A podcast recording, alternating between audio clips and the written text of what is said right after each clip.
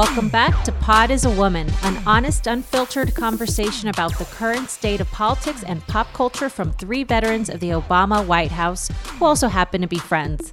I'm Alejandra. I'm Darian. And I'm Johanna. And for this, the third week of Women's History Month, we are so excited to be joined by Diane von Furstenberg fashion designer, philanthropist, and founder of her global brand, Diane von Furstenberg. Our conversation covers everything from her new book to motherhood and her advocacy work. I unfortunately had an important doctor's appointment for an upcoming surgery at the time of the interview, so Johanna and Darian took the lead. Without further ado, let's get right to Diane.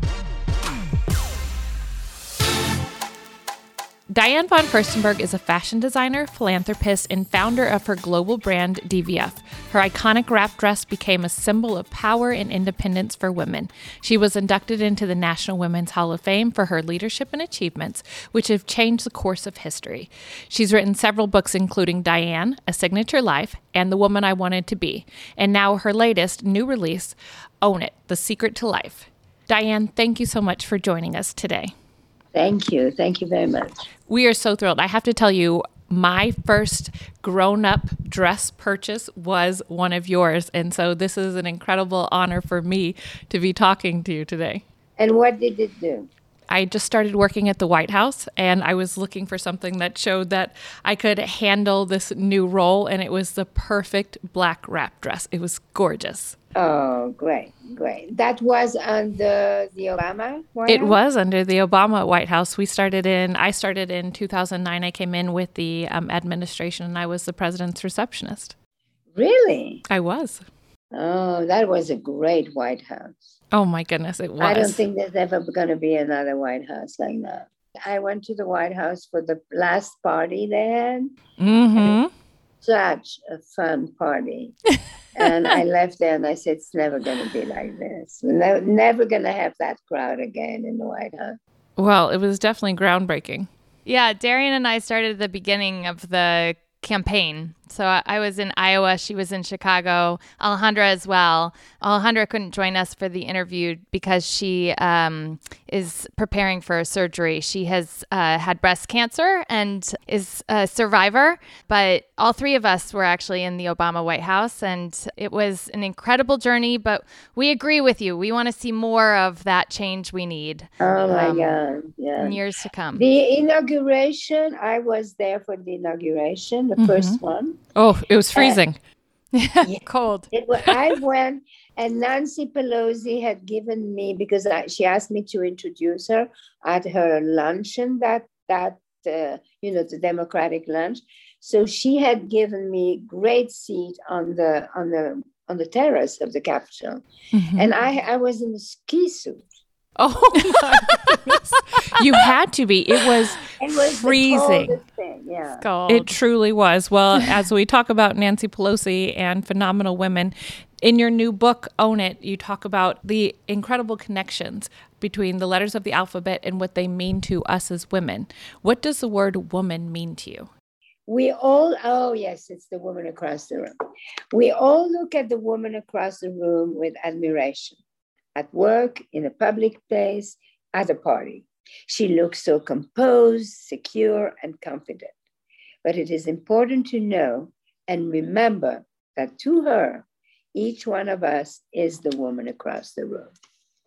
And I think that's so important because we all look at others and we think they are so together and they look so poised, but they look at you in the same way. And I think, you know, this book is all about, you know, reminding each one of us to reflect on things that will make us feel better about mm-hmm. ourselves. Because mm-hmm. we, all the secret is inside us, all the keys are inside us, right? So, for example, the, mo- the only thing in life you can actually count on is your character. Lose your health, you could lose your wealth, you could use your family, you could lose your freedom, but you never lose your character, even under torture. And that, I think, because your character is this little house inside yourself, the shelter, which is really your strength. That's so beautiful and so eloquently put. You talk about character and drawing on, you know, the inspiration of other women. And I've read in the past you talk about your mother and her being such an, a great inspiration for you. And she survived the Holocaust and concentration camps and instilled in you your positive outlook on life. Can you tell us more about how that yes. came to be? So, my mother, uh, I usually tell the story and not say that she's my mother, but she lived in occupied Belgium mm-hmm. and she was a young woman, 30, 21, 22. And uh, she was uh, working for the resistance. And uh, so she was, you know, going around town with her bicycle and delivering fake papers and things like that. She got arrested. And when she got arrested, she got ter- she was terrified that she would be tortured in order to get the names of you know, the superiors. And so she said, Oh, I know nothing. I am Jewish and I'm just hiding here. And because she was caught in a resistance house. And uh, so she went to the camps, she went to um, Auschwitz, she worked uh, forced labor. She, she was lucky to actually work, otherwise, she would have been killed. Mm-hmm. She was working in a bullet factory and then, as the Germans were losing the war, she was moved to, to another camp. There was a famous um, death walk, and she walked there. And then she went to Ravensbrück, and then to another camp. And eventually, 13 months later, she the German left, then the Russian came. Everyone was raped, and then the Russian left somehow, and the Americans came. And when the Americans came, she was put into a hospital, and there she had to fill a form and you know name and where you're from and blah blah blah and then it said and the reason i know this is the holocaust museum in dc which you know did a whole research i helped them to raise money over the years so they did an entire research on both my on my parents wow. and so i got a big box and i got all these incredible documents and in the in that questionnaire that my mother filled after she had been released, she wrote her name, her address, and then there was a question, um, state of health. And she wrote excellent health. now, she wrote excellent health. She weighed 49 pounds. Oh, my she word. could not move. But I love that image because it explains the woman she was. And she went back and she couldn't believe that she survived. Her mother fed her every 10 minutes, a little bit, a little bit of, and she said she was like, boom, she was blowing up like a balloon. Six months later, her fiance came back from uh, Switzerland. They got married in November. She was released in June. Uh, and the doctor told them, You absolutely cannot have a child. Because if you have a child, you won't survive they said to my mother, and the child will not be normal. And sure enough, nine months later, I was born. And it's a question whether I was normal or not.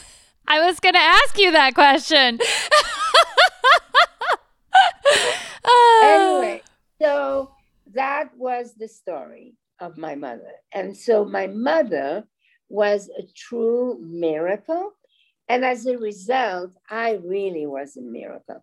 I came out of nothing, nothing. And I think that that actually had a lot to do with the woman I became after. Also, my mother was very, very tough. You know, she would never allow me to be afraid. If I was afraid of the dark, she would put me in a dark closet. Today, she would get arrested. But, but guess what? she made me fearless, you know? Yeah. Fear was not an option. You can never blame, complain, shame. She didn't like any of those words. You had to be responsible for yourself. But on the other hand, she always encouraged me. She never told me to be careful. She always pushed me to go ahead. Wow. Well, and it's it's telling, right, who you became because you are not normal and you are fiercely independent. Um, that's something that you know I think a lot of women coming of age struggle with in terms of you know what they want to be and what do you think in terms of you said you didn't want to just be a wife you wanted to have your own independence.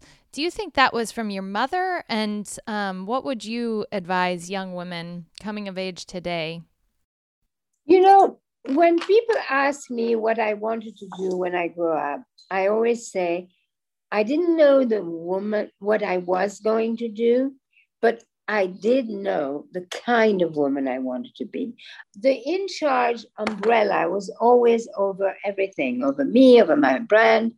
And, and then I started to realize that to be in charge could be seen as something aggressive or something against men, whereas it's not at all. To be in charge is first and foremost a commitment to ourselves, it's owning who we are. We own our imperfection, they become our assets. We own our vulnerability and turn it into strength. And uh, so that's what I realized. And the reason I did this book is because I realized that owning it is really the secret to life and could be uh, um, can be work for anything for your children you have a flood in your bathroom if you have you diagnosed i mean whatever it is owning it and accepting the truth and then dealing with it is the secret to life that's amazing. You talk about the woman that you knew that you wanted to become and not what you wanted to do, but you were such an icon in design. What made you start? Oh, it's a long story. And uh, the story, of course, is not in this book, but in the other book, the woman I wanted to be. But again, you know, when you start life, for you it was different because you had your you had your your destiny and you knew what you wanted like your for me any doors could have been my door and i ended up picking the least glamorous door a door in a factory in a printing plant in italy where i learned everything about printing. And uh, and then i went back to america went to america to visit my boyfriend. I knew i wanted to come back to america and but i needed an excuse to come back. And when I went back to the factory and I saw all of the work there, I thought, oh, I know what I can do. I am going to make samples and I'm going to try to sell them in America. And that's how it started. And but my in my fashion, it wasn't the fashion. What what what excites me, what inspires me is always the woman. For DVF, the woman is first before the fashion. It's about how these little dresses that may look like nothing, how they transform you, how they make you feel. I mean, look, your little black dress to go inside the White House, right? I mean, if you sew it on a hanger, eh, what is that? Doesn't look special. This, but when you put it on and you mm-hmm. wrap it, and it automatically takes your body shape all of a sudden you have your own body language. And that means that you become secure and you become confident. And your confidence is attractive and it's empowering.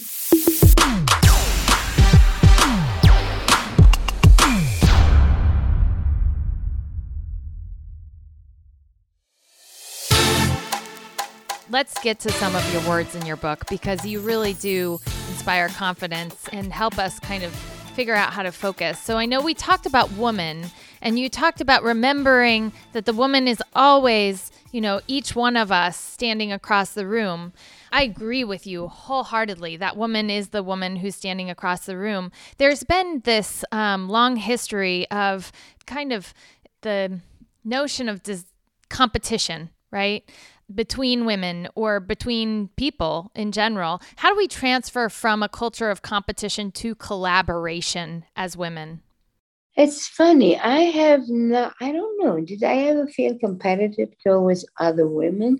I mean, I've been competitive at work. Um, I don't know. I, I've never wanted to be someone else because I think that I'm too superstitious and I would be afraid to be someone else because I don't know the inside story. So I only can control me. So I have to be comfortable with who I am. And that's why I say always my number one advice is the most important relationship in life is the one we have with ourselves. Once we have that, any other relationship is a plus. Have you ever had an opinion or shared an opinion that you felt led to outrage? Well, I like to be provocative. I I definitely like to be provocative. You want me to read you the the word on provocative? Yes, please. Okay. So, provocative. Provocative is one of my favorite words. I love the sound of it. It tickles. It's a combination of question and affirmation. Nothing is more provocative than speaking the truth and revealing our imperfection. The provocative part gets the attention, but the truth gets the respect. When I first started my company, I was in my early 20s. I did a lot of personal appearances all around the country LA, Philadelphia, Detroit, Miami, San Francisco. It was all so new and exotic to me. A young European princess coming to town to show her easy, affordable little dresses is how I was introduced by the local press everywhere. I did not love that definition. That's when I decided to become a bit more provocative in my narrative to show that I was not perfect. The words then became mine and the story no longer a fairy tale. Wow. You like that? I do like that. And I like that you encouraged yourself and you pushed yourself to be more provocative, to step out of the narrative that had defined you. I only realize this now that I did that, you know, because I, but I'm so glad that I did because otherwise you end up being, you know, you read about you and you say, wait a minute, that's that's the perception of the other person. That's how they see you. But that's not me. I'm not that perfect little young princess who married a, that that was that's just an accident though. That's just a and uh, so yes and basically if you think about it it was about owning it right I wanted to own my own story. I'd rather have my words, but be my real words, than having than having the interpretation of someone of me what does not mean. Well, and in in being provocative, did you ever get yourself into any uh, hot water? Because I know we all kind of have had those experiences. Oh my God, I had scandalous story. I, I, I had I had scandalous um, articles and and all of that, but um, I mean, they were scandalous in the outside, but but they were the truth. I'd rather have the truth being scandalous than being boring and dull and not being true. I think that's right. The most important thing is to be true to yourself. And I realized that I, my religion is the truth, and that's what I practice. And that's what it did it did me good because if you speak the truth always then you don't get i mean there's no misunderstanding and there's all kinds of complication at least it's at least you're responsible for what you say but if you say something that you don't really mean because you want to please or because this because that then you say well i didn't really mean it well if you didn't really mean it why did you say it well, and and you just talked about how you were a princess. And speaking of royalty and royal families, there is a little bit of a scandal right now going on right. with the royal family. Have you uh, have you chimed in at all on that? Yes, of course. I watched it. I know Meghan, I know him as well, and I thought. Uh, um, uh, of course, I mean, I'm not the same. I went, you know, my my the grandmother-in-law was not the Queen of England, but uh, but I thought she was honest. I I thought she was honest, and I like that. She seemed sincere and honest. Maybe clearly, you know, for me who is European, very American, and Little Mermaid and all of that. So I can in, understand that that can annoy you know, the aristocracy and the establishment of, you know, of the royalty. I, I get that, but it doesn't matter. She was she is honest and she says what she feels and that's okay. And he's adorable. And when you watch him you can you cannot help to think of the little boy who was nine years old when his mother died because of the paparazzi. And you i still remember the little drawing that he left on his mother's grave. I mean so i i i liked it and you you write about mother in your book. That's another uh, that you have in your book, and it says to be a mother is to know how to protect and the best way to protect, and to give the child the keys of independence. Right. As I became responsible because I had children, I made them responsible and free right. to be themselves. That's um, right. You know, uh, motherhood has changed so much throughout the years and and you've seen, you know, every year. Now, Darian and I are maybe in the earlier parts of the journey. As we I said, my son is my son is 9 and Darian's daughters are a little younger. They are. They are 5 and 6 if you can imagine. So, is there a tip that you would give on how to navigate that fine line of independence and guidance? First of all, no matter what, your children will always say that. You know, they will always reproach you of something, right? So you have to put the guilt aside completely. And you have to do what you think is right. And the most valuable thing you can give your children is teach them how to take care of themselves, right? That is the most important thing. However, you do that, that is important. They should be responsible of themselves. They should learn that if you do something not good, you pay the consequence and all of that. You should be very be honesty is the most important thing. Even if the honesty is not always nice, it is better that they know the truth because they will become much more confident if they know you didn't lie to them. That's that is that is lying to your child is a crime a crime a crime. Yeah. And even if it's so painful that it's so hard to say the truth, you have to find ways that you can say the truth, but you have to say the truth. Well, you talk about truth and teaching your children to be resilient. And one of the other things you talk about in your book, and you've talked about globally, is advocacy.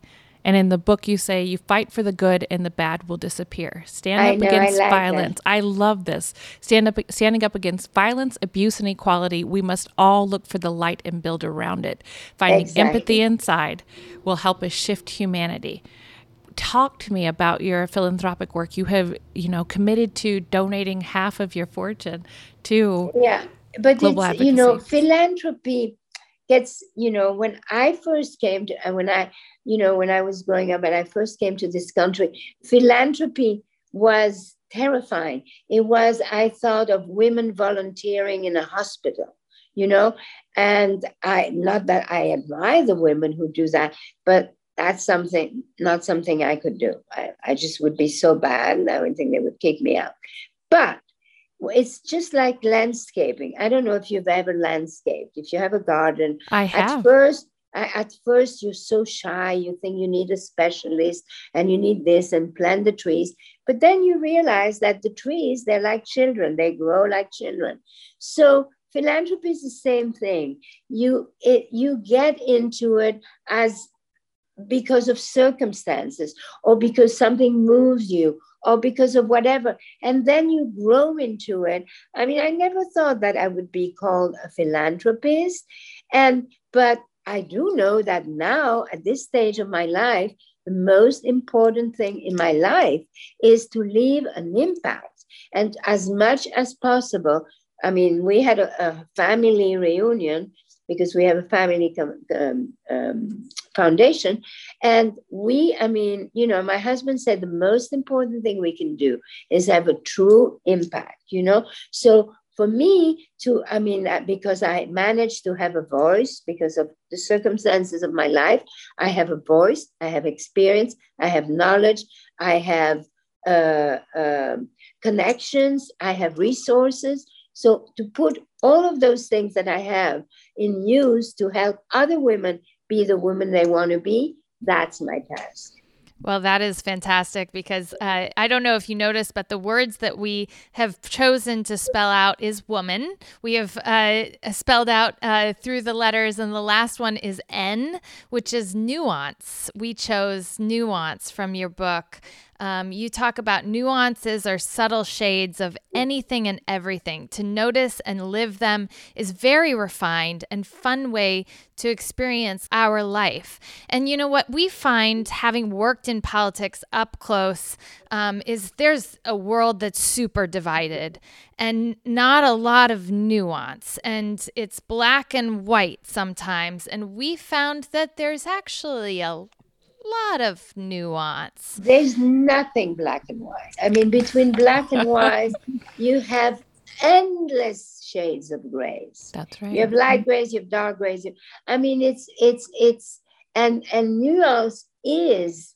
I forgot I even have that word, but nuance is is key to everything. It from cooking, you know, from choosing the flavor to how you dress or how you say something or how you do your makeup or anything. I mean, it's it's it's the shades of that make it interesting. It's not boom or boom. I find this dividing uh, politics thing absolutely obnoxious. You end up hating for all everybody mm-hmm. because then why? It's all about how we are together. Look for what what we have in common and not what we have different. That's one of the things that my my mom brought me up on is what joins us, what unites us, is so much more than what divides us, and That's right. I appreciate and it's so much that. more, and I so mean, much more, so much more. You are absolutely right in that, and we have appreciated this conversation with you today. It's been Thank such you. a I thrill and it. such a joy. I loved it so much. I really enjoyed meeting you. I think one day I'm going to invite you and do a podcast about you guys. I I would happily happily join you. Thank you so much, Diane thank von you, and, Furstenberg. and thank you for your intelligence and your courage and your passion and your tradition. Thank you. Thank you. Thank Be you. well.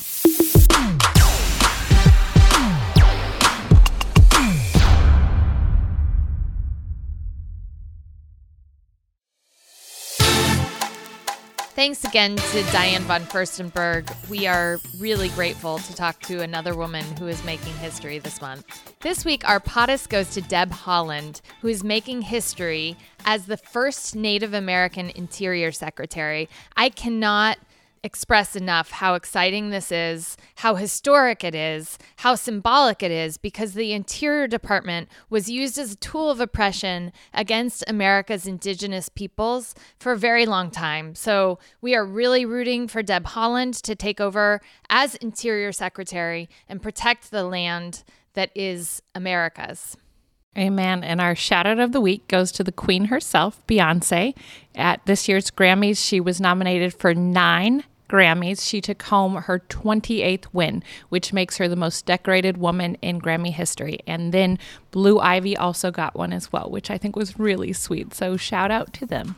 We are rounding out our final Women Making History series for Women's History Month with the incredible Marne Levine next week. She's the Vice President of Global Partnerships, Business, and Corporate Development at Facebook and is a former COO at Instagram. Marne's also a friend and former colleague of ours from the White House, where she was Chief of Staff for the National Economic Council. You don't want to miss this interview, so be sure to subscribe and have a great week.